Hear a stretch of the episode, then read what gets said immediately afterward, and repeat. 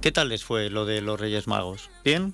Espero que sí. Espero que les hayan traído lo que ustedes deseaban o al menos que se hayan llevado lo que estorbase. En mi caso, tal y como he dicho muchas veces, me ha salido muy rentable. De más, nunca pido nada y siempre me traen algo, pero en esta ocasión se han pasado 30 pueblos. En un rinconcito de la mesa de mi despacho me dejaron un cuaderno y en la portada se puede leer, para preguntas. Nada más verlo me surgió la primera, para preguntas que hacer o que responder. Junto al cuaderno había una nota que decía, te tiene que durar todo el año, lo que provocó mi segunda y mi tercera pregunta, a saber, ¿en serio? ¿Y es que los Reyes Magos no saben que los periodistas somos muy de preguntar?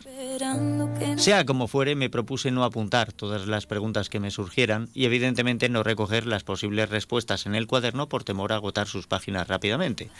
Aunque a veces lo de lograr respuestas es dificilillo. Bueno, pues a pesar de tantos desvelos, la cuestión va a ir rápida, me temo. La siguiente vez que cogí el cuaderno vi que ya tenía algunas preguntas. Yo no las he escrito, aparecen solas. Y no he podido borrarlas, ni tacharlas, ni escribir respuesta alguna. Me temo que el cuaderno es para recoger las preguntas que me debería hacer. Quizá que deberíamos hacernos todos. Primera pregunta.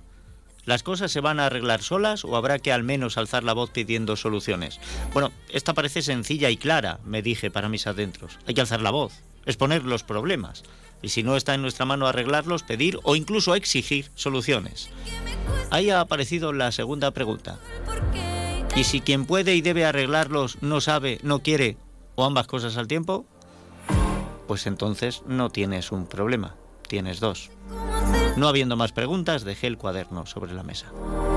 Un par de días más tarde volví al cuaderno y me encontré esta pregunta. ¿El refranero es erudito? Menuda preguntita. Hombre, le dije al cuaderno. Si no es erudito, se acerca mucho. Es el saber popular. Al momento apareció en sus páginas. ¿Dos que duermen en el mismo colchón se vuelven de la misma condición? Pues en muchos sentidos sí.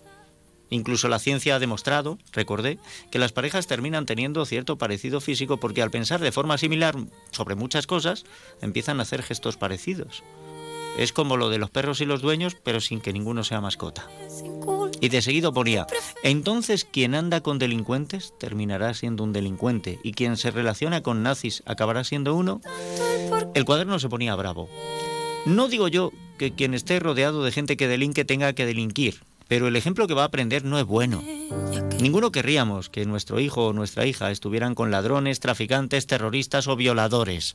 Y sí, ya sé que Jesucristo predicaba entre putas y ladrones, pero Jesucristo solo ha habido uno.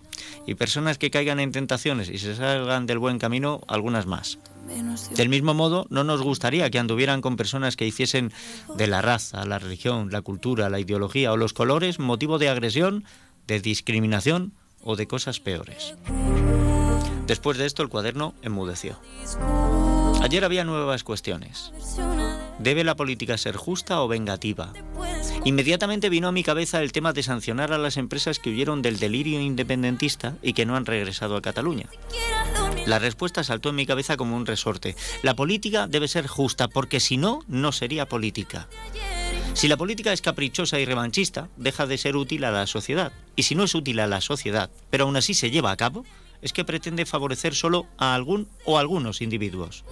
Eso causa injusticia. Eso incurre en mucho de lo que la Constitución rechaza, niega y o prohíbe. Y en el caso concreto de Cataluña y de España por extensión, la aboca al desastre porque el dinero es cobarde y escapa de la inseguridad jurídica como de la fiscalidad caprichosa. Así que las empresas, que son las creadoras de empleo y por tanto las generadoras del capital, se irán a Francia, a Portugal o a Abu Dhabi como el rey emérito. Esta mañana le eché un vistazo y había más páginas escritas. Pero esta vez las preguntas no estaban cerradas. El cuaderno las había dejado abiertas, con unos puntos suspensivos como retándome a poner las últimas palabras. No me he atrevido. No sé si tú te atreverías a completarlas. Y lo que es peor, a responderlas. Es que las preguntas se las traen. ¿No te parece que las intenciones de Junts con los inmigrantes son un poco... ¿No sería entonces quien les da la potestad de hacer esto otro... Si la ley es fundamental para la seguridad y la convivencia y es el gobierno quien la manipula y pisotea, no es posible que la gente... ¿Te gusta la fruta? Ahí estaba claro, pero no me gusta. Y últimamente, la crema catalana, la butifarra, el fuet, el cava, me repiten. Lo mismo si se lo llevan a otro sitio y le cambian el nombre, no.